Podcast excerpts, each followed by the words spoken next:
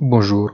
L'estimation avancée du PIB américain pour le premier trimestre est presque divisée par deux par rapport aux attentes, tandis que l'inflation mesurée avec les mêmes paramètres revient à la hausse.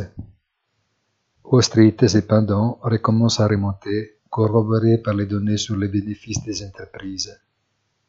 Le dollar reste faible, mais il y a beaucoup d'attention au mot du nouveau gouverneur de la Banque du Japon, M. Ueda, lors de sa première sortie publique officielle pour comprendre si, après tant d'années, quelque chose va également changer dans la politique monétaire japonaise. Une très bonne fin de la semaine et rendez-vous sur notre site isitalianofinance.it avec notre commentaire hebdomadaire et punto della settimana.